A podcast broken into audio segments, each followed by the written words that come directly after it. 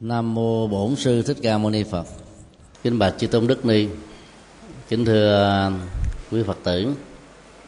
Chỉ còn à, một hai tuần nữa là mùa hạ 2009 đã kết thúc rồi. Hiện tại à, trường hạ Ngọc Phương đó, thì hầu như những buổi chia sẻ đều thuộc về pháp đàm các câu hỏi được đặt ra và sự chia sẻ à, đã được à, thể hiện. Nhìn chung thì à, các câu hỏi đều là những câu hóc búa nhưng mà càng khó thì càng tốt. Chứ hỏi câu dễ dễ đọc sách cho rồi hỏi chi? Thì cũng theo tinh thần đó à, buổi hôm nay đó chúng ta tiếp tục à, giao lưu những à, thắc mắc trong vấn đề à, hành trì nói chung xin mời à, sư cô điều phối đó nêu ra các câu hỏi. Nam mô bổn sư thích ca mâu ni phật à, kính bạch đại đức. Ở việt nam nước ta là thường thường các chùa hay các tịnh xá đều có hai thời khóa cầu an và cầu siêu để cầu nguyện cho chư phật tử. Mà nhất là trong mùa hạ quý phật tử đến cúng dường các trường hạ đều có hai tâm nguyện. Thứ nhất là đem công đức này hồi hướng cầu an cho cha mẹ hiện tại hoặc những người thân trong gia đình được mạnh khỏe, bình an. Và điều thứ hai thì cầu siêu cho cha mẹ đã quá giảng hoặc ờ, cử quyền thất tổ được nhàn cảnh siêu sanh. Vậy thì bổn phận của chư tăng ni chúng ta cầu nguyện như thế nào cho đúng chánh pháp? Và cái sự cầu nguyện đó có đem đến được sự bình an cho phật tử hay không? Còn đối với người quá vãng, thì cái công đức mình cầu nguyện đó có cảm ứng với cái linh hồn của người ta sẽ được giải thoát hay không? Xin đại đức hoan hỷ, phân tích và giảng giải dùm. Nam mô bổn sư thích ca mâu ni phật. Hiệu lực của sự cầu nguyện được thể hiện qua ba phương diện. Trước nhất là tâm lý khi à, một khóa lễ à, cầu an được thực hiện với sự có mặt của à, chư tăng hoặc chư ni và các phật tử đồng tu, thì đối tượng được cầu nguyện trong tình huống này cần phải được biết đến và cảm nhận với lòng tôn kính tam bảo ở mức độ cao nhất. Thì giá trị trị liệu trên thân đó chắc chắn sẽ có tâm lý của người đóng một vai trò khá quan trọng. Khi nghĩ rằng à, mình được phật bồ tát a la hán thánh tăng đang gia hộ. Thì những nỗi đau đó có chỗ để an ủi. Những bế tắc đó, có niềm tin để vượt qua. Những trở ngại đó gần như đó đến hồi sẽ kết thúc. Cái tác động tâm lý à, tích cực này sẽ làm cho chúng ta vững tin hơn và nhờ vậy, đi trên con đường vượt qua những trở ngại của bản thân bằng nhân quả, tự lực đó, có kết quả hơn. Mặc dầu người ờ, hướng dẫn cầu an và người được cầu an không hề đề cập đến cái mối quan hệ nhân quả trong cái ờ, yếu tính của tâm lý đó trên tự thân của người đó. Và giá trị đó vẫn có mặt như là một hiện thực. Chúng tôi đã từng đi ờ, thăm viếng các bệnh nhân trong bệnh viện cái khổ đau làm cho họ quằn quại, ghi lấy cái cái sông giường, ôm lấy cái gói, hoặc là đập phịch phịch phịch phịch xuống bàn, xuống giường để trút nỗi đau qua các động tác này. Nhưng khi có chư tăng đến thăm viếng đó, lòng hân hoan, hạnh phúc rõ ràng thể hiện lên trên gương mặt và những nỗi đau đó mất đi. Đó là tác dụng tâm lý ở trên thân. Và tác dụng này là y khoa xác định là một tác dụng có thật còn người đang bị bệnh mà không có thân nhân thăm viếng, tức là không có những cái hỗ trợ cầu an đó. Thăm viếng là một sự cầu an, thăm viếng là một sự hỗ trợ an vui. Thì cái nỗi cô đơn tuyệt vọng làm cho cái đó, có cảm giác là bệnh của mình nặng hơn. Cho nên hiệu lực của à, cầu an về phương diện tâm lý là có. Phương diện thứ hai là tác dụng thật ở trên à, đời sống, nhận thức của người bị bệnh và muốn điều đó được diễn ra đó thì không nên cầu thế dụng mà phải tổ chức ngay cái nơi mà người bệnh đang nằm. Ví dụ à, à, người cha người mẹ lớn tuổi hay là một người thân trong gia đình bị bị bệnh nan y hay là cuối đời là bị bệnh đau nhức vân vân hoặc là những cái chứng bệnh mà giới hạn của y khoa ngày nay chưa xác định được rằng nó là thuộc về cái gì. Thì tổ chức cầu an tại các chùa không có tác dụng cao. Tác dụng tâm lý không có. Có mà có rất ít thôi. Ví dụ con cái nói mẹ ơi hôm nay tụi con đến chùa uh, ngọc phương để làm lễ cúng cho mẹ. Bữa nay chư ni đang tu hành tinh tấn ba tháng. Còn hồi hướng hết công đức cho mẹ. Tác dụng tâm lý đó nó có một phần thôi nhưng nếu ngoài cái việc tổ chức tại chùa mà ta thỉnh mời được quý sư cô về bên cái giường bệnh và tụng cho một thầy kinh, với những cái lời nhắn nhủ rồi phân tích để cho bệnh nhân thực tập được vô ngã và vô thường đó, trên cơ thể này, thì cái nỗi đau vật lý nó sẽ giảm đi khá cao. Đó là tác dụng trực tiếp trên thân. Khi cấp cô độc bị bệnh và cử một gia nhân đến ờ, thỉnh đức phật thăm viếng ông lần cuối đức phật đang thuyết pháp nên ngài đã cử tôn giả xá lợi phất và a nan đến. Và hai vị tôn giả đã giảng bài kinh vô ngã thôi. Ở trong nghi thức tụng ờ, niệm của ờ, khắc sĩ, đặc biệt là khắc sĩ ni đó thì trưởng quỳnh liên có giữ bài kinh này lại. Đó là một bài kinh khá quan trọng trong sự thực tập của người xuất gia và tại gia thì à, hai tôn giả thuyết giảng rằng là hãy xem thân thể này phải là tôi tôi không vì lệ thuộc vào thân thể này. Từ đó à, vượt thoát ra khỏi ba ý niệm về cái tôi. Thân thể này là tôi, sở hữu của tôi và là tự ngã của tôi. Và từ đó ta cũng quán chiếu vô ngã với tất cả các sự vật có liên hệ đến à, đời sống của mình trực tiếp hay là gián tiếp. Việc thực tập đó là một tiến trình ly tâm hóa và do vậy nỗi đau nó nó được tách rời khỏi cái thân. Tại vì thường đau nó bám trên thân khổ bám trên tâm. Và hai cái này có mối quan hệ biện chứng. Người thực tập chánh niệm và quán vô ngã theo Phật dạy đó thì à, tách lập hai cái đó ra. Và do vậy nỗi đau không có chỗ để bám. Đau vẫn có như một hiện thực.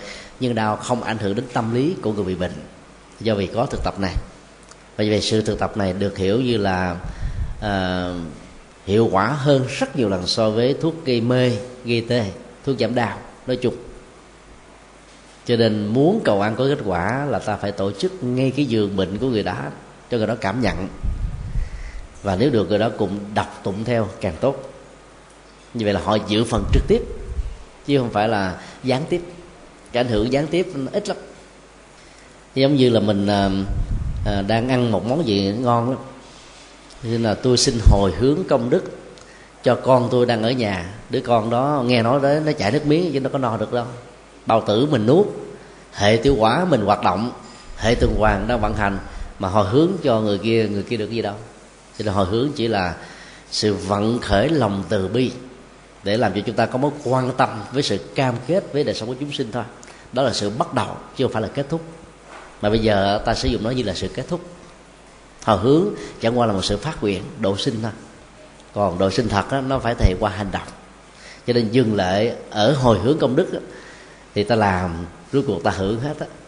Mà muốn cho chúng sinh hưởng phải giúp đỡ họ để cho họ cùng làm. Hai cái đó khác nhau hoàn toàn. Cho nên cái hiệu lực của cầu an á, là phải um, tiến hành tại chỗ cho người bệnh á, cảm nhận được nội dung của bài kinh và thực tập theo thì mới có kết quả như à, cấp cô độc đã thực tập. Và sau thực tập khoảng chừng 10 phút đó thì nó đau trên thân đã bớt đi khá nhiều. Hai tôn giả trở về lại tỉnh xá thì ông đã chết. Và đức phật à, cho biết là ông tái sanh về cảnh trời hưởng các phước báo do ông đã gieo trận gieo trồng trong à, mấy chục năm vừa qua.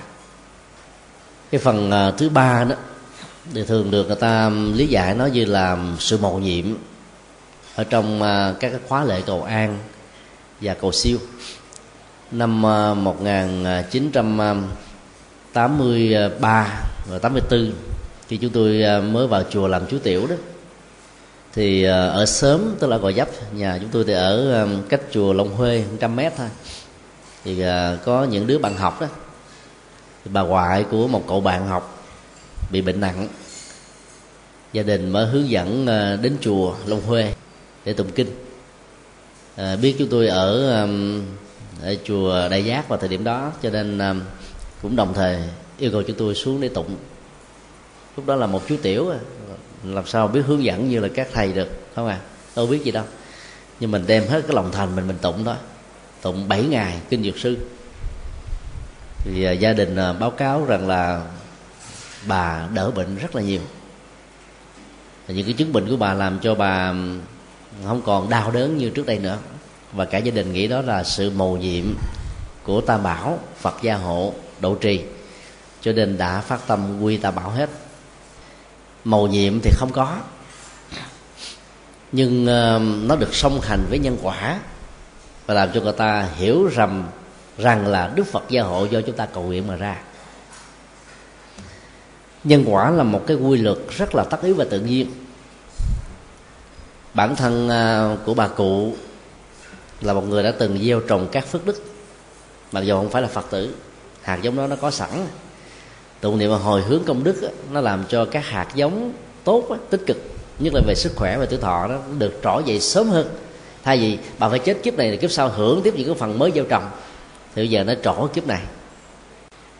Có rất nhiều người cũng tụng kinh thành kính.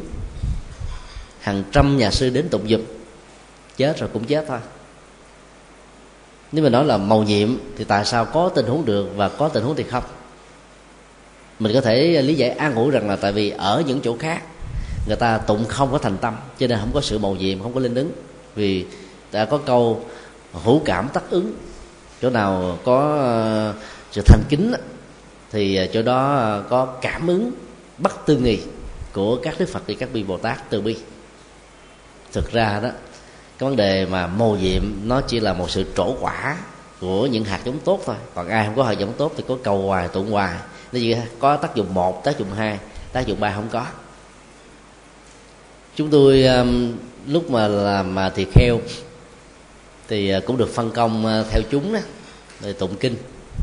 Chùa giác ngộ thì uh, từ mấy chục năm trước đến bây giờ mỗi ngày như vậy cũng khoảng um, có năm ba cái đám ma cho ta đến thỉnh mời vì à, chùa mình đi không có điều kiện gì hết chỉ giúp đỡ thôi. Rồi à, cũng có những cái đám cầu an ta mời đến để tụng kinh đó có lần à, chúng tôi đến một gia đình thì họ người bệnh nhân đó, nhìn thấy nó thôi thôi thôi thầy, thầy đi về đi đi về đi tôi đâu muốn chết đâu. Chúng tôi lành trí và nói thế này là thưa bác nhà chùa đến không phải để tụng kinh cho bác đi mà đến vì biết bác là mình bệnh cho nên đến thăm tức là mình hỏi sức khỏe, rồi nguyên nhân bệnh, rồi bác sĩ, rồi trị liệu, rồi hướng dẫn toàn bộ là y khoa thôi. Và tinh thần phật giáo được lồng vào trong các hướng dẫn này, chứ không cần phải dùng ngôn ngữ kinh điển mà cũng cần phải tụng kinh. Chỉ trong vòng hai chục phút nói chuyện thôi, ông ta hớn hở vô cùng, khỏe. Nên cầu an á, không nhất thiết phải là tụng kinh. Có rất nhiều người thiếu kinh nghiệm á, cứ giác cái mỏ mà phần lớn những cái ông mê tín dị đoan, những cái bà mê tín dị đoan ở những vùng sâu xa hẻo lánh đó mà nghe tiếng chuông, tiếng mỏ, tiếng niệm phật cứ hiểu là đám ma. Và do đó, cái nỗi ám ảnh vì sự sợ chết nó bắt đầu trỗi dậy, làm cho người đó bị khủng hoảng liền. Nên tụng xong người ta không hết bệnh mà ta chết luôn. Do đó ta phải ờ, linh hoạt và phải xem à, trong tình huống tụng kinh an này đó, là chọn bản kinh gì. Nếu đó là các phật tử hành trì đó, ta có thể tụng bài kinh dược sư, tụng à, phẩm Phổ môn quan thế âm. Nếu các phật tử à, có tri thức và hiểu sâu sắc nữa đó, thì ta không cần tụng hai bài kinh vừa nêu, mà ta có thể chọn bài kinh vô ngã, hoặc là bài kinh nói về vô thường hay là bài kinh à, 16 pháp quán niệm hơi thở. Hoặc là bài kinh tứ niệm xứ rút ngắn. Tại vì nếu mà đọc bài kinh tứ niệm xứ dài đó, nó mất cả một tiếng rưỡi đồng hồ. Ta nghe ta cũng mệt. Người khỏe còn mệt, còn huống hồ người bệnh. Có nhiều người nhiệt tình quá tụng tám chín tiếng, người ta nghe ta khủng hoảng luôn. Tụng ít, vừa phải thôi. Trang nghiêm, chậm rãi, để cho người nghe nó cảm nhận được. Khoảng trong vòng 15 cho đến 20 phút là vừa sau đó là ta tâm sự chia sẻ họ những cái gút những cái đau những bế tắc người đó để mình hỗ trợ cho người đó vượt qua. Thì à, hiệu lực của à, cầu an mới có. Đó là ta trị liệu cho cái khổ đau nó được an. Chứ mà ngồi cầu không á, thì tác dụng không không nhiều lắm. Còn đối với vấn đề à, cầu siêu cũng thế. Khi một người đang còn sống đó mình tới mình khuyên phân tích giải bài. Năm lần mười lượt đủ tất cả những cái ờ, bằng chứng để thuyết phục mà chưa chắc người ta đã nghe. Cứ hồ chết đó, hồn bay phát tán. Nỗi sợ hãi ờ, giữa sanh ly tử biệt và cái cảnh giới tái sinh đó, đã làm cho phần lớn các hăng linh không sẵn lòng để nghe. Cho nên đó là hỗ trợ cho đó trở thành phật tử và có thực tập đó, lúc còn sống là cực kỳ có ý nghĩa chờ lúc mà qua qua đời rồi đó, tác dụng không cao lắm đâu. Thì cũng có những hư linh ta lắng nghe lời kinh, lời thuyết pháp, giải thích để được siêu thoát, rũ bỏ sự chấp trước về thi thể, gia tài, sự nghiệp, tình yêu, tình cảm, trách nhiệm, kế hoạch, dự án, công trình, địa vị, chức tước, vân vân. Còn có các hương linh đó thì không sẵn lòng để nghe. Nếu mà khi còn sống đã chưa từng có niềm tin với với tăng với ni, thì à, tế có thuyết giảng thì họ cũng trơ trơ và do đó không cảm nhận được. Cho nên à, tụng kinh chỉ là một cái à, hỗ trợ ở mức độ tương đối thôi. Giá trị của đó rất thấp so với là hỗ trợ của cầu an. Hỗ trợ cầu an là người ta đang còn sống cảm nhận được. Còn khi chết rồi là cái mức độ cảm nhận không cao. Cũng có rất nhiều hương linh sau khi chết là tái sanh theo nghiệp mà trong uh, quyển Na Ti Tỳ Kheo đó có đưa ra một ảnh dụ khá hay. Giống như là một cái uh, cây cây. Dù uh, nó thẳng như là cây dầu cây sao ở ngoài các cái đường lớn vẫn có một độ nghiêng nhất định nào.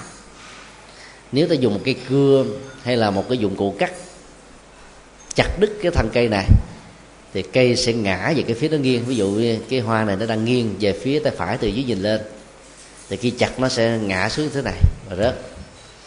Và sự tái sanh của chúng sinh ở trong ba cõi sáu đường cũng như vậy. Nghiệp gì nặng, thì à, đương sự sẽ bị lôi kéo về cái cảnh giới tương thích. Dầu có thương lượng, tương nhượng cũng không bao giờ thành công. Nó dẫn dắt chúng ta đi thôi. Chúng ta trở thành giống như một tên tội phạm, bị nó kéo tới chỗ nào là phải chấp nhận ở chỗ đó thôi. Cái sức lôi kéo của nghiệp ở trong sanh tử là thế do đó um, thay vì um, ta đặt quá nặng về vấn đề, không biết bây giờ cha mẹ tôi được siêu sinh hay chưa, hay là còn phản phất ở nơi chốn nào, hoặc là lo lắng là đi cầu hồn, nhập hồn để mong coi ông bà ở chỗ nào. Cha tôi có hội ngộ với mẹ tôi với âm dương, với âm phủ không? Hay là ông bà tổ tiên có tiếp nhận cha mẹ tôi không? Vân vân. Những ờ, thắc mắc hoài nghi như vậy đó, chỉ làm cho người còn sống khổ đau và nếu gặp phải ông thầy cúng, thầy pháp, thầy tà, thì tiền mất tật mang. Cho nên bổn phận của những người phật tử đó, thì tổ chức tang lễ cho đơn giản thì có giá trị tâm linh. Tức là qua các cái ờ, khóa tụng kinh ngắn, nhưng mà thuyết giảng nhiều. Thuyết giảng cho hư linh rõ được vô thường vô ngã, tiêu giao miền tịnh cảnh, thác quá chính đài sen, nghiệp chức chúng ba đường, làm bà con phật pháp có ý nghĩa quan trọng rất nhiều lần so với cái việc ta tụng như, như một cái máy mà không rõ được cái cái khả năng bị dướng dính của hương linh là cái gì. Cho nên à, ta phải điều chỉnh là cái phương pháp làm để cầu siêu đó. Gia chủ phải cung cấp các dữ liệu về đời sống tâm lý rồi nguyên nhân của cái chết và có thể suy ra được rằng là những cái bế tắc của người mất đó là cái gì nếu có. Thì trong khóa lễ cầu siêu đó chưa tăng và chưa đi phải tập trung, quán tưởng và phóng ra một làn sóng tâm với những cái tần số mà hư linh có thể tiếp nhận được, cảm thông được, hiểu được. Và do đó mới theo sự hướng dẫn mà có kết quả. Chứ mình tụng một bài kinh a di đà toàn là âm hán việt. Hay tụng một bài kinh bali nghe tưởng là ở tây, ở tàu nào đó. Thì làm sao mà giải thoát? Không có. Hư linh chỉ đạt được là có lòng tôn kính tam bảo. Do vì nghe kinh hết cái khả năng để được siêu thoát không bao nhiêu. Chúng ta phải chọn những bài kinh vô ngã vô thường những bài sáng nguyện mang tới cách hướng dẫn. Cho đó khi cúng dỗ cúng thất đó, thì các phật tử đừng có mong mà mấy ông thầy là các vị thầy mà có cái giọng ờ, tha thiết rồi buồn tụng đến đâu là khóc tới đó. Cái đó là nó làm vướng lụy hư linh và không giúp gì được nhiều. Để nhấn mạnh đến góc độ vô ngã vô thường để hư linh được siêu. Như vậy là cái cầu siêu á, tác dụng nó là gián tiếp thôi. Nó là một sự hỗ trợ và chỉ có tác dụng thật sự khi hư linh lắng nghe được thực tập được à, triết lý vô ngã vô thường mà các vị làm lễ cầu siêu đó đang gửi gắm đến cho họ như là một thông điệp. Cho nên ai là phật tử có sự thực tập đó thì khi chết là tự mình siêu thôi không cần ai hỗ trợ hết ta phải tự tạo ra một thói quen như vậy. Nhiều phật tử tới chùa gửi cúng ờ, dăm ba trăm ngàn đồng. Thưa với thầy chủ trì sư cô chủ trì thầy hai mốt tôi chết thầy nhớ tới tụng kinh nha. Tụng kinh ờ, bảy biến địa tạng rồi hai mươi 21 biến uh, di đà. Rồi hứa công đức cho tôi cho tôi để cái chỗ vị trí cốt mà gần gần đến bồ tát địa tạng để bồ tát trước tôi. Yếu đuối quá. Mình là phật tử mình thực tập mình phải hiểu rất rõ nghiệp bình thiện thì chết tự động nó phải tái sinh đi, cảnh giới tốt thôi. Hỏi cầu nguyện gian sinh ai chứ. Chết rồi, thân thể này người ta thiêu ta chôn là chuyện của người còn sống, không phải chuyện của mình, không phải bận tâm. Ta cứ quăng bỏ ngoài sọt rác, ta không thèm chôn cũng không sao nữa. Cái này là chiếc xe mình mượn nó thôi. Khi mình chết là mình trả chiếc xe này cho với đất nước gió lửa. Mình đi tìm chiếc xe mới là một cái phôi thai. Ở trong bào thai của một người mẹ mới. Phải hiểu như vậy thì mình đừng có quá bận tâm về cái chuyện hậu sự sau khi mình qua đời. Thì cái mối bận tâm như thế nó làm cho mình bị dướng dính. Mà nếu như người sau, con cái của mình mà không làm đúng theo đó, ta giận, ta hờ ta ta bị dướng dính theo. Nên nói tóm lại đó, là hiệu lực, cầu an về phương diện tâm lý về phương diện trị liệu nỗi khổ là có. Để do vậy làm cho họ phát tâm đi đến với phật giáo cũng rất là dễ dàng. Nếu ờ, các ngôi chùa của phật giáo đều có cái phần à, hỗ trợ phật tử tăng tòng. Sau cái giai đoạn cầu an cầu siêu đó, thì chúng tôi tin chắc rằng là số lượng quần chúng phật tử gia tăng rất là cao. Phần lớn chúng ta không quan tâm đến cái cái phần thứ hai quan trọng này. Tụng sau thời kinh, cầu an cho người bệnh, cầu siêu cho người quá cố, rồi thôi, mình không quan tâm gì nữa hết á. Không có những khóa hướng dẫn về Phật pháp cho họ để hướng dẫn họ trở thành Phật tử. Rồi có nhiều chùa đó để đặt nặng vấn đề cúng dường nhiều quá đó hoặc là các phật tử hướng dẫn cho các gia chủ phải cúng dường tụng thời kinh. Cúng dường vài ba trăm ngàn cho mỗi một người, vừa nghèo ta sợ luôn, mốt ta không dám đến chùa lần thứ hai. Đám ma là tốn 50 triệu rồi. Là nỗi buồn, niềm đau, bế tắc. Rồi đi hướng dẫn cúng dường nhiều quá, ta sợ luôn, ta trốn luôn. Cho nên đó là việc cúng dường tạ lễ là không nên đặt ra. Và để ai phát tâm thì phát tâm, và để chờ sau cái 49 ngày muốn cúng gì cúng rồi trong một thời gian đó là cái chuyện tăng ni ta đi là phát tâm để độ sinh thôi. Thông qua độ tử. Chứ đừng nghĩ là đi tụng thời kinh, tốn hơi, tốn thời gian cho nên mình phải bồi dưỡng lại, giống như ca sĩ lên sân khấu phải có cát xê. Chúng tôi đảm bảo rằng là chùa nào làm như thế thì rất là thịnh. Còn muốn cúng là cúng dịp khác, chứ không phải do cái lễ tang mà cúng, do cái cầu an mà cúng. Thì cái cúng đó là cái cúng phát tâm thật sự. Còn mà không, nó giống như một sự ờ, trao đổi. À, công cán bao nhiêu thì mình cúng bấy nhiêu.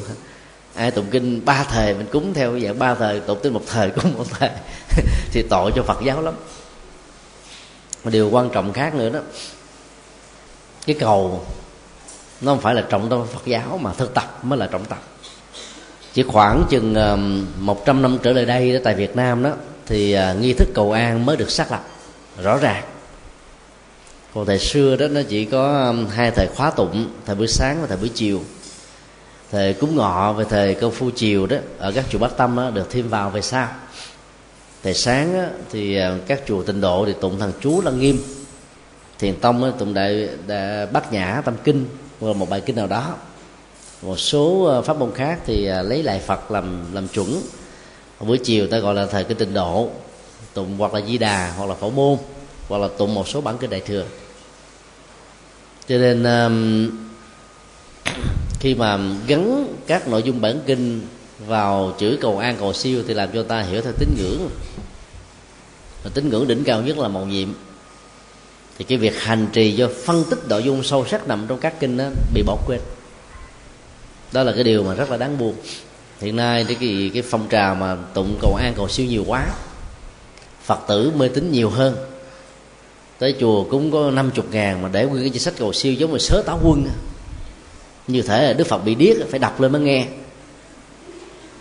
Mình à, làm phước báo, chỉ cần hồi hướng đến người đó để mở tấm lòng ra là nó đã có kết quả rồi. Chứ đâu cần phải đọc tên quỷ dân nga quỷ dân b lên làm gì. Phật giáo việt nam đang bị lậm vào chỗ này. Trung quốc là là mê tín thì mình không nói rồi việt nam mình ngày xưa đâu mê tín đến thế. Bây giờ chùa nào cũng vậy hết đó à, ờ, mà nếu không làm theo thì phật tử không đến chùa. Ta nghĩ là chùa làm biến không chịu đáp ứng các cái nhu cầu. Cho nên các phật tử ta phải ý thức làm phước báo công đức học theo à, tinh thần bát nhã đại thừa. Thì à, ta hồi hướng về phật đạo. Còn nếu mà ta học theo nhân thừa ta hồi hướng về phước báo cho mình cho người thân. Mà hồi hướng là một lẽ còn nhận được hay không đó là chuyện khác à nhân quả, ai làm lấy hưởng thôi. Như chúng tôi đưa ra cái ví dụ khi đầu á, mình ăn cơm ngon, nói, tôi xin hồi hướng cho con của tôi là Nguyễn Văn A 12 tuổi, và cháu gái Nguyễn Thị B 13 tuổi. Nó đói mèo ruột. Làm sao mà nó được? Do đó thực tập nó quan trọng hơn là cầu. Và các phật tử nên có thói quen mới là khi làm một cái việc phước báo vậy đó, đừng có ghi tên ở trên các tờ giấy rồi bỏ vào mấy chuông ở trong các chùa, dán vào đại học chung để gõ bon bon phiền não nhẹ. Không thực tập phiền não sân si vô cùng với làm sao nhẹ nổi. Phải thực tập thôi. Miễn làm sao mà vô tới chùa đừng có trên bàn thờ phật có cái cái chữ cầu an cầu siêu nào, thì là phật giáo đó mới cao. Ta làm rất nhiều các phật sự, thực tập các nhiều bài kinh, hành trì nhiều tư tưởng phật là tự động cái khổ trên thân nó hết rồi. Không cần mấy thầy phải đến tụng kinh đó, ta cũng tự vượt qua được nó. Còn mấy thầy sẽ có tinh thần đến để à, à, chia sẻ thăm viếng. Đức Phật vẫn khuyên đi thăm viếng ngày xưa không có tới và tụng thời kinh không có. Nói là cái nội dung của Đức Phật đã nói bài kinh như thế này và thực tập như thế nào để mình có được kết quả. Đó là cái quan trọng. Còn uh, nghi thức cho một khóa lễ cầu siêu đó thầy chúng tôi đó thì ngoài kinh di đà nó quen thuộc quá rồi. Kinh địa tạng là dành cho hiếu thảo. Rồi à, kinh du lan cũng dành cho chữ hiếu. Ta nên sử dụng thêm một số bản kinh mới. Chẳng hạn như là na tiên tỳ kheo.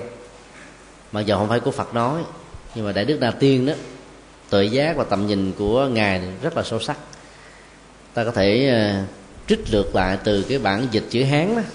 Khoảng chừng 10 phân đoạn nói về à, à, nhân quả nghiệp báo luân hồi sanh tử dưới nước bạn hiện nay chúng tôi đã đưa vào trong à, kinh tụng hàng ngày 49 bài kinh từ năm 1994 thì thỉnh thoảng khi chúng tôi đi cầu siêu đó cho các ông chính trị hay là những à, người trí thức các phật tử thường thành đó dùng bài kinh này thì được à, đánh giá rất cao.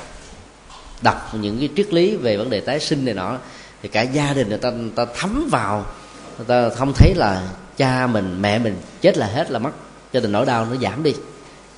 Ừ, cái vô thường là được hiểu ở dưới góc độ tích cực hơn. Mà mình không cần phải thuyết pháp người ta vẫn cảm nhận được. Hoặc là mình à, đọc tụng bài kinh vô ngã đối với cái chết nó cũng có thể được sử dụng một cách rất là tốt. Hay là kinh tệ túc ở trong um, uh, trường bộ đó nó có một nội dung mà phân tích về uh, tái sinh. Tám luận điểm chứng minh là đề sao là có thật để phủ định tám luận điểm sai lầm của bà la môn giáo cho rằng là không có kiếp sau. Quý vị à, nếu mà được những ông cộng sản mời đi à, làm lễ cầu siêu đó hay là những người không tin đó, kiếp sau thì hãy chọn bài kinh tệ túc và bài kinh na tiên đảm bảo có kết quả rất sâu sắc. Giá trị trị liệu cho những người mà không tin rất là lớn.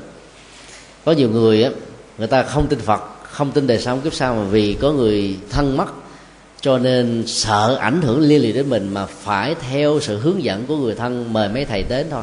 Chứ lòng không cảm phục, không thích. Thì chọn những bài kinh dưới này nó mới có giá trị trị liệu cho họ. Vừa trị liệu cho người quá cố mà vừa trị liệu cho người còn đã còn sống không có niềm tin. Còn tới đó mà đọc cái bài kinh a di đà nghe về thế giới tây phương là đảm bảo không có áp phê, không tác dụng. Đối với phật tử thường thành thì được. Còn người chưa biết phật giáo mà tụng bài kinh đó không có tác dụng cao nói tóm lại trong um, hai nghi thức cầu an và cầu siêu đó phải sử dụng đúng bản bản kinh cho từng đối tượng thì kết quả mới đạt được ở mức độ cao nhất. Và tụng á, phải thuần diệt chậm rãi ngắn thôi. Sau đó ta lấy một ý nào đó trong bản kinh chia sẻ cho người bệnh và cho gia đình bao gồm luôn cả hương linh. Thì à, kẻ còn lẳng người mất mới được lợi lạc còn nếu ta chỉ làm như là một cái máy tới tụng xong rồi về hết uổng lắm. Cho đó chúng tôi cũng à, rất kính mong các phật tử khi có lễ tang đừng mời mấy thầy mấy cô đông quá. Nhiều phật tử thực thành mời cả trăm vị hai trăm vị. Cái công việc của các thầy tu là độ sinh. Hai trăm người mà độ một hương linh là quá uổng. Giống như dùng uh, dao trâu mà chặt cổ gà không cần thiết. Một người là có thể độ được rồi. Đó, để um, ta mời thuyết pháp rồi giảng kinh ở trong cái thời điểm đó nó, nó lợi ích hơn nhiều. Còn đi tụng niệm nhiều quá thì nó uổng đi cho các phật sự khác. Thay vì cũng thời thời gian như vậy một trăm người làm một trăm công việc khác nhau biết bao nhiêu lợi lạc cho xã hội. Rồi còn sống thì không có tu mà chết thì mời tới tụng kinh quá nhiều thì đâu có tác dụng gì. Cho nên là quan trọng cái nhân lúc còn sống hơn là cái hỗ trợ khi qua đời. Vì cái sự tiếp nhận là có giới hạn cho nên muốn độ người thân ta phải hướng dẫn họ trở thành phật tử. Thì khi chết họ sẽ tái sanh đúng theo tinh thần phật dạy ta. Cái hỗ trợ không cần thiết nữa.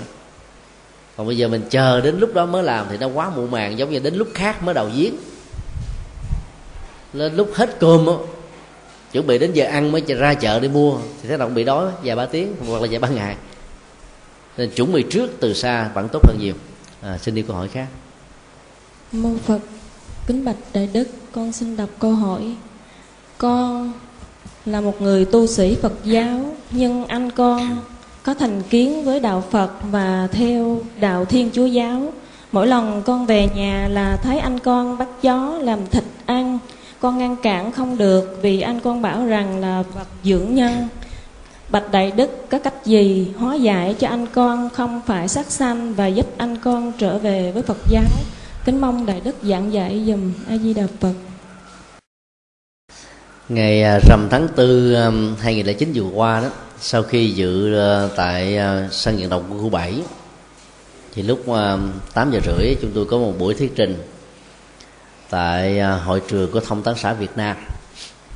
Và buổi thuyết trình đó còn có thêm hai diễn giả khác, một bác sĩ chuyên khoa về thực dưỡng và một nhà khoa học về à, vật lý hiện đại.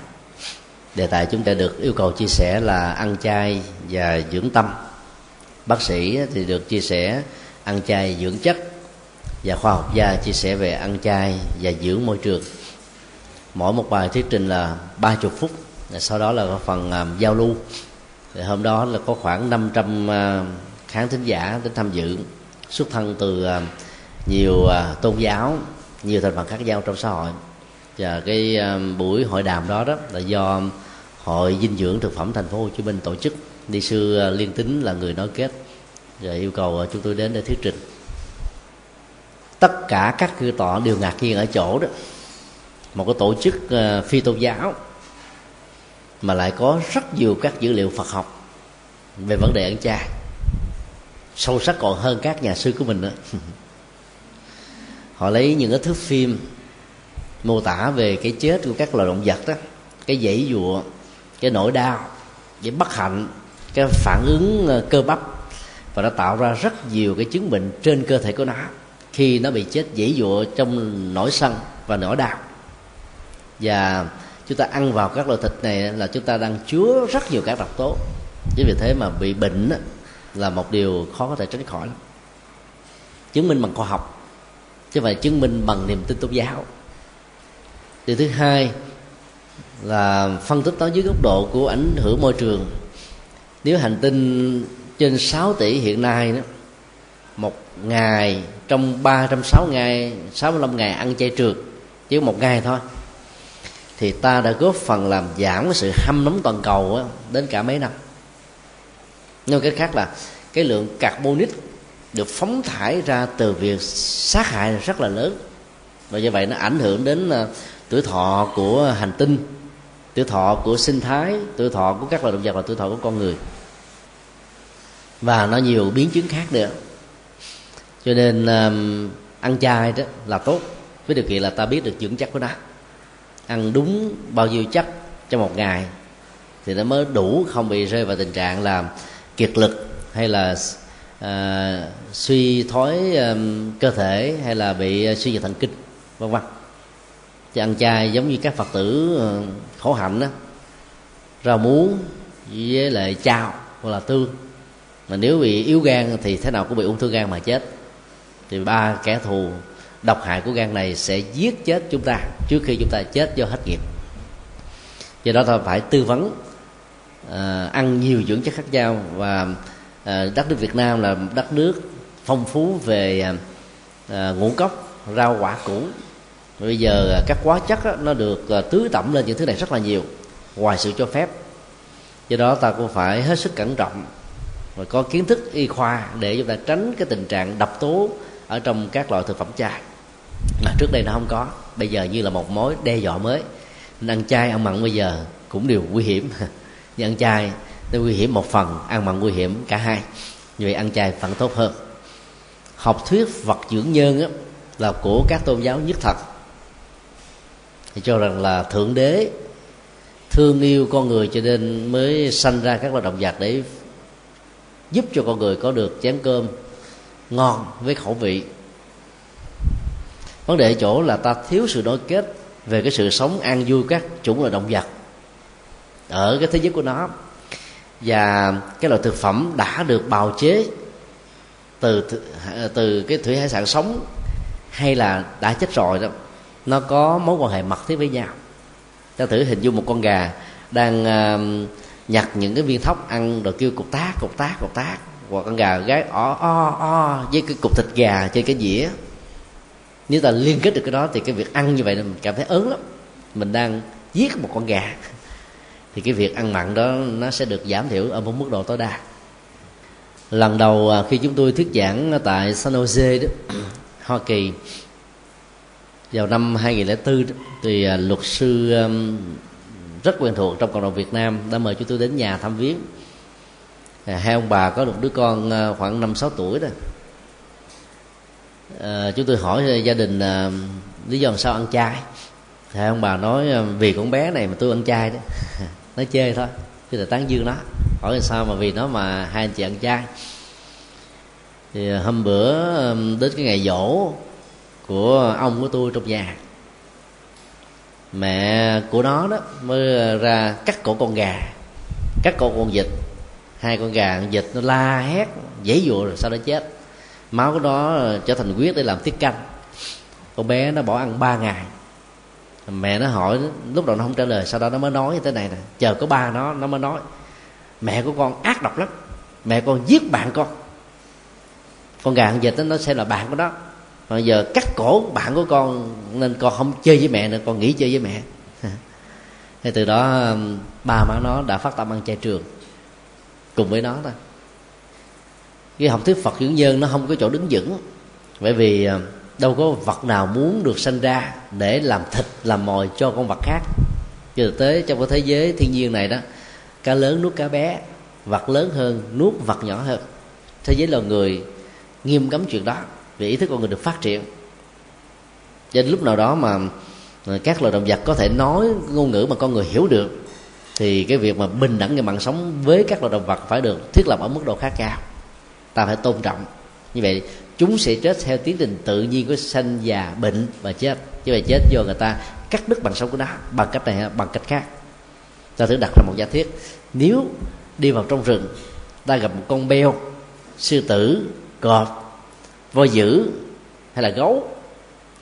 Và nó nhe ra ra rước đuổi đến ta. Tôi đó tao nói là vật dưỡng nhân nó có tha mình không? Nó lõm mình liền. Và mình chết. Lúc đó mình có chấp nhận, học thuyết là nhân dưỡng vật không? Nó đang ăn mình mà. Mình đâu chấp nhận là nhân dưỡng vật đâu. Nhưng mà mình vẫn là mồi của nó. Như vậy là trong vũ trụ này không có cái gì là vật ăn của cái gì cả. Vấn đề chỗ là không biết không phát triển đạo đức, không thấy rõ được yếu tố tâm linh, không thấy quyền bình ở về sự sống. Ta tước quyền sống của các con vật khác nhỏ bé hơn mình. Rồi đưa thượng đế ra là một bình phong để ta đi trên thói quen đó thôi rất may thượng đế không có thật. Như thượng đế có thật là thượng đế đã thưa kiện con người rồi. Vì con người đã nhân danh thượng đế mà làm những cái chuyện hết sức là không đúng với các loài vật khác. Cách đây 4 tháng ở ý đó có một cái vụ kiện ờ, khá sôi nổi. Giật gân lắm. Các cái tích báo lớn đưa tin làm cho người ta phải chú ý. Một người đàn ông kiện thượng đế. Thì khi ra tòa đó, thì ông mới nói là thượng đế tạo ra rất nhiều bất công cho con người. Thứ nhất là con người có nhiều màu da. Từ một cái dây di truyền mà ông phải pha tạp cái nào đó để cho có nhiều màu da, rồi các màu da này giết giết lẫn nhau, ghét lẫn nhau, hành hạ lẫn nhau rồi thượng đế đã tạo ra người nữ từ xương sườn của người đàn ông cho nên người nữ trở thành bị lệ thuộc. Và phong trào trọng nam kinh nữ nó có từ cái nền văn hóa này. Cho nên là biết bao nhiêu chị em phụ nữ bị thiệt thòi, bất hạnh. Thiên tai, bao gồm sóng thần, động đất, lũ lụt, hạn hán mất mùa. Theo kinh thánh của ước là là do thượng đế tạo ra để trừng phạt con người. Như vậy thượng đế ác nhân quá thất đức quá. Rồi bệnh dịch chết chóc cũng do thượng đế tạo ra. Như vậy là thượng đế phải đền tội trước luật luật pháp và tòa án. Và cuối cùng á, thì tòa án xử là thượng đế miễn tội vì thượng đế không có mặt. Không biết thượng đế ở đâu. Là sao truy cứu. Và ông ta đã trả lời báo chí một cách rất là khôn ngoan rằng điều đó cho thấy là thượng đế chưa từng có. Nếu thượng đế có thượng đế phải xuống hầu tòa chứ. Về những cái cáo buộc của người khác vì người ta nói là thượng đế là toàn năng. Là có gì cũng làm được tại sao không ngăn cản tòa à, không làm việc này? Thì nếu là toàn trí tại sao không trả lời được những câu hỏi ông đặt ra? Thượng đế là toàn bi tại sao các con vật bị giết chết để phục vụ cho con người? Không có gì để giải quyết được hết. Cho nên ông cười kha khả mặc dầu xử có một mình mình thôi thì ông phải trả tiền tòa. Ông không cảm thấy quan hỷ đâu không sao hết á. Vụ kiện thượng đế đầu tiên trong lịch sử của nhân loại y muốn nói đó, nếu thượng đế là có thật thì thượng đế cũng giống như bao nhiêu người khác thôi. Thượng đế cũng phải bị hầu tòa, bị luật pháp và đặc biệt nữa là bị nhân quả nghiêm trị thôi, nếu thượng đế bị sai lầm. Trở lại vấn đề à, học thuyết Phật dưỡng nhân ta thấy nó không có cơ sở để đứng vững. Các cái tổ chức ở quốc tế đó, phát xuất từ phương Tây, đang vận động là chúng ta phải thương yêu loài vật, nó gọi là đạo đức của loài vật cho nên đến cái ngày mà tưởng niệm các loài vật đó, thì các nhân viên đó là mặc áo không khí để phản ứng cái tình trạng là lột da, thuộc da các loài vật để làm các cái trang sức phẩm, áo quần, ví bóp của phụ nữ. Làm như thế thì quá tàn ác. Cái công nghệ um, lấy da của con cá sấu đó, để làm các cái vật ờ, trang sức này là nó làm biết bao nhiêu con cá sấu bị chết, biết bao nhiêu con vật bị tuyệt chủng cho nên um, hội tổ chức đạo đức của động vật đã làm những cái việc rất là ấn tượng. Đến một lúc nào đó chừng uh, một trăm năm nữa những cái tiến triển của xã hội nó càng cao về phương diện ý thức và đạo đức đó, thì người ta trở thành là gần gũi với đạo Phật và đặc biệt là đạo Phật đại thừa lấy hạt giống từ bi bảo hộ các chúng sinh làm đầu mấu chốt câu hỏi đặt ra là làm thế nào để độ cho người anh như vậy? Rất là khó. Những cái thói quen uh, được ký tạo trong đầu làm cho người ta rất khó nhổ lên. Kháng cự người đó cũng giống như mình dùng mà cái búa đập vào một cây đinh dính trong tường đó, càng đập nhiều chừng nào cây đinh càng lúc lúc sâu ta. Kháng cự về tôn giáo, kháng cự về tư tưởng, kháng cự về chính trị thường diễn ra theo công thức như vừa nêu. Thì tốt nhất ta không nên kháng cự, mà tìm những cách gián tiếp để giúp cho người anh mình hiểu ra rằng là làm như thế thì cái nghiệp quả phải à, cảm nhận thôi à, bây giờ à, thì à, có thể đến cái hội thực phẩm dinh dưỡng thành phố Hồ Chí Minh đó để ta mượn lại những cái à, thước phim video đó. Đó là những cái bộ phim ta làm về cái công nghệ ăn mặn đó. Ta phải giết con vật như thế nào? Ta nuôi con vật là nhốt nó đứng nó đau khổ nó bệnh tật trên cơ thể nó rất là nhiều tù túng. Ta có máy đo khảo cứu chuẩn xác rồi sau đó đưa vào cái công nghệ ăn uống biết bao nhiêu cái dơ dái vi trùng đủ thứ trên đó. Nếu ta xem cái đó rồi ta sợ lắm không dám ăn nhiều. Nó giảm đi liền. Thì đem về nhà ta mở lên. Giả bộ bị lãng tai. Trước đó mình phải ờ, ra có giấy bác sĩ đó nó bị lãng tai. Nghe ai nói cái gì mình nói ớ cái gì đó nói đó lại cho ta biết là mình lãng. Để mình mở video lên lớn lớn chút xíu. Thì nếu không nhìn thấy hình đó, thì người ta cũng nghe được âm thanh. Chờ lúc nào mà có cái cầu anh đó trong nhà là mở mấy cái này lên nghe có thể là anh ta sẽ ghét bỏ đi. Không thèm dòm tới nhưng mà từ từ, từ sẽ thấm. Hoặc là ta lấy những quyển sách mà nói về giá trị của ăn chay phân tích về cái tác hại của ăn mặn đó, do các à, à, bác sĩ các nhà khoa học. Bây giờ sách như thế là phổ biến rất là nhiều. Tủ sách đạo phật ngày nay của chúng tôi là xuất bản hai quyển à, của cư sĩ tâm diệu à, lấy cái thành quả nghiên cứu của các à, nhà khoa học các bác học đó. Ờ, tổng hợp lại viết thành một cuốn sách ờ, rất là căn bản. Đọc vào quyển sách như thế thì ta thấy rõ được cái tác hại của ăn mặn và lợi ích của ăn chay. Ta để ờ, mém mém mém kế bên cái bàn làm việc hay cái chỗ nào mà người anh thường tới lui á, thì có thể là khi có mặt mình ở nhà thì anh ta sẽ không đụng đến. Không thèm đụng đến. Nhưng mà đến lúc nào đó thì như thế bị kích thích, mở ra đọc xem thử, thì từ từ sẽ thấm vào. Còn bây giờ cái đó nó trở thành khẩu vị à làm cho người ta cảm thấy khoái thích. Mà bây giờ kêu người ta bỏ, không đơn giản tí nào. Do đó ta phải đi con đường là mưa dầm, thấm đất. Từ từ đó, nôn nóng quá, không có tác dụng.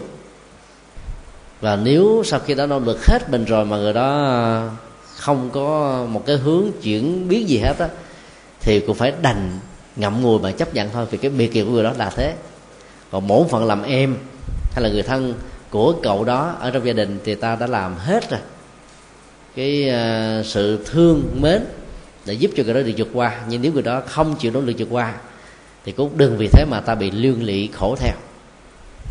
Rất nhiều phật tử khổ vì con vì cháu vì người thân. Mình không hiểu được điểm này đó thì không buông được cái khổ. Cứ làm hết trách nhiệm của mình đi mình không có gì là sai nữa hết á. Còn người kia đi được thì tốt không đi được thì nhân quả trừng trị người đó.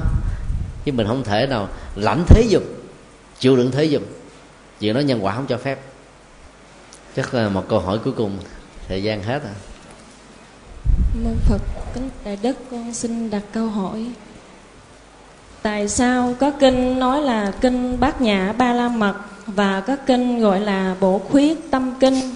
Và theo con hiểu, kinh đức phật nói là đầy đủ rồi, nhưng tại sao phải bổ khuyết tâm kinh? A di đà phật, kính mong đại đức giảng giải ở trong à, các cái bản kinh à, do hòa thượng thích trí tịnh dịch. Ví dụ như là kinh à, đại bát niết bàn, pháp hoa, của mấy chục năm trước, khoảng năm chục năm trước. Thì cái bát nhã được gọi là bổ khuyết tâm kinh. Từ đó mới có giả thuyết cho rằng là hòa thượng là người sử dụng khái niệm này đầu tiên tại việt nam. Trước đây đó thì các cái bản kinh của chúng ta đó, phần lớn là âm hán việt, được phiên âm lại từ chữ hán mà chữ hán thì đây là bát nhã tâm kinh hoặc là maha bát nhã ba la mật đa tâm kinh. Để nguyên văn như vậy chứ đâu có để chữ bổ khuyết này. thì dựa vào những bản dịch tiếng việt về kinh điển đại thừa của hòa thượng trí tịnh mà người ta đặt ra rằng là hòa thượng là tác giả của chữ này. Chúng ta có thể suy luận một cách gián tiếp rằng đó bổ khuyết tâm tinh là bài um, tinh hoa trí tuệ bổ túc cho một cái thời kinh tại vì à, theo tác giả sử dụng chúng tôi chưa cần xác định rằng ai là tác giả của nó. Muốn mỏi rằng là nếu ta đọc tụng hành trì làm công đức phước báo thông qua một nghi thức tụng kinh mà chưa hiểu được lý bát nhã để rũ bỏ thành quả của nó đó thì ta vẫn còn đang thiếu sót. Cho nên phải có bổn khuyết. Cho đó bài tâm kinh được xem là một yếu tố rất quan trọng để thế vào bởi vì à, à, chức năng của bài tâm kinh đó là rũ bỏ chấp trước, giải phóng tất cả những thành quả mà bắt đầu bằng cái giải phóng nỗi đau vật lý rồi thực hành sâu xa bát giả thấy rõ thân thể, cảm xúc, ý niệm, tâm tư, nhận thức là không. Tức là không phải là của tôi, là tôi, là tất cả tôi cho nên vượt qua được mọi khổ ách. Cái tiền đề của bác giả tâm kinh này nó là một cái thanh gươm chặt đứt nỗi khổ niềm đau về vật lý trên cơ thể như uh, trường hợp hai tôn giả Xá Lợi Phất và A Nan đã hướng dẫn cho cư sĩ cấp cô độc. Rồi thứ phần thứ hai đây là cái phần quán chiếu về thực tướng của mọi sự vật hiện tượng. Để không xem uh, nó là những cái có thật thường hằng bất biết. Cho nên quán uh, cái uh, sắc thọ tử hành thức cũng là duyên hợp. Sáu giác quan cũng là duyên hợp chứ chữ vô đây không nghĩa là phủ định từ là không có. Mà là nó là một cái tổ hợp duyên. Mà tổ hợp duyên là không nên bám chấp vào. Và cuối cùng á, cái triết lý sâu sắc nó nằm ở chỗ đó. Xem cái à, tinh hoa của trí tuệ như là một cô thần chú. Đây là một nghệ thuật chê chữ cực kỳ hay. Cái thần chú đó được hiểu là trí tuệ và phải thực hành trí tuệ như một con thần chú này sẽ giúp cho chúng ta vượt qua được mọi khổ đau và trở ngại cái chữ ờ, yết đế yết đế ba la đế ba la ta đế bồ đề tát vào ha đó là phiên âm của gate gate baragate barasangate bodhisattva nghĩa đen của nó là à, vượt qua hãy vượt qua nỗ lực vượt qua à, mau mau tinh tấn vượt qua bờ bên kia. Nó như là một mệnh lệnh cách của trí tuệ. Giúp chúng ta phải đi vào trong quỹ đạo của hành trì để chặt đứt nỗi khổ và niềm đau trên thân trên tâm trên cảm xúc trên ý niệm của pháp ai làm được như thế đó thì bát nhã này là một câu thần chú. Chứ nó không phải là câu thần chú giống như những câu thường. Câu thường là danh tánh của các vị thần linh thiện. Để ta mong cho các vị thiện thần này bảo hộ cho chúng ta về phương diện phước báo tuổi thọ, công ăn việc làm, nhà cửa, mua may bán đất vân vật cái đó rất là mê tín và nó ngược lại với nhân quả. Còn bát nhã tâm kinh sử dụng một cái câu thiệu vị trí tuệ, mà phần lớn người ta tưởng như là thần chú, thì thực ra không phải thần chú nó là sâu sắc ở chỗ đó và giá trị của nó rất là hay. Cho nên nếu bỏ quên cái này trong các kiến thức thực tập á, thì đó được gọi là thiếu sót. Nên có thêm cái bài này được gọi là bổ khuyết tâm kinh. Chứ bổ khuyết là một tính từ do người uh, biên tập nghi thức đó, thêm vào thôi. Còn cái nguyên nhân của nó là hoàn toàn không có. Sử dụng bát nhã tâm kinh trong tình huống nào thì, thì thích hợp. Đó là một câu hỏi mà chúng ta cần phải đặt ra. Vì đó là cái phá chấp mà. Phá mắt tai mũi lưỡi thân ý phá chấp vào trí tuệ, phá chấp vào thành quả giác ngộ, phá chấp vào tứ diệu đế, phá chấp vào bát chánh đạo. Tất cả những cái gì chấp, dù là chấp vào chánh pháp, cần phải rũ bỏ ở trong bài bát nhã tâm kinh này.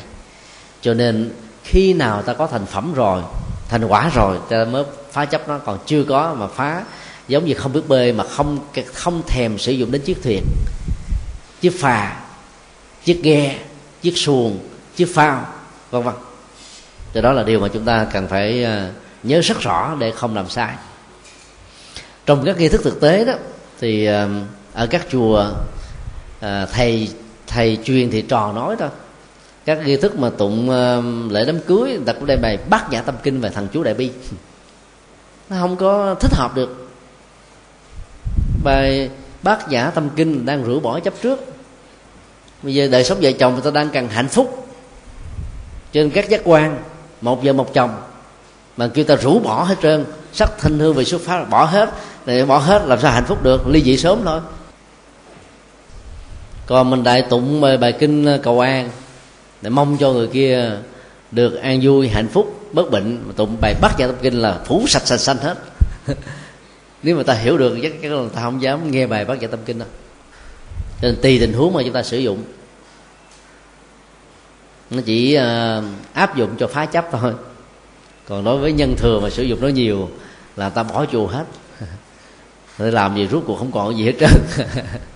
Mặc dù dĩ nhiên bỏ phá chấp về thành quả thì cái thành quả sẽ cao hơn nhưng mấy ai hiểu được như thế? Do đó ta phải giới hạn việc sử dụng bát gia tâm kinh.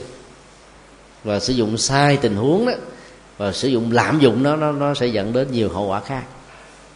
Nên sau bài kinh chính đó, là ta không cần tụng bát nhã tâm kinh vẫn được. Ở Việt Nam á, mình có một cái mảng dân học sám nguyện cực kỳ phong phú mà các nước khác không có. Trung Quốc chỉ có um, vài chục bài sám hết à. Và đã sử dụng đến cả mười mấy thế kỷ rồi.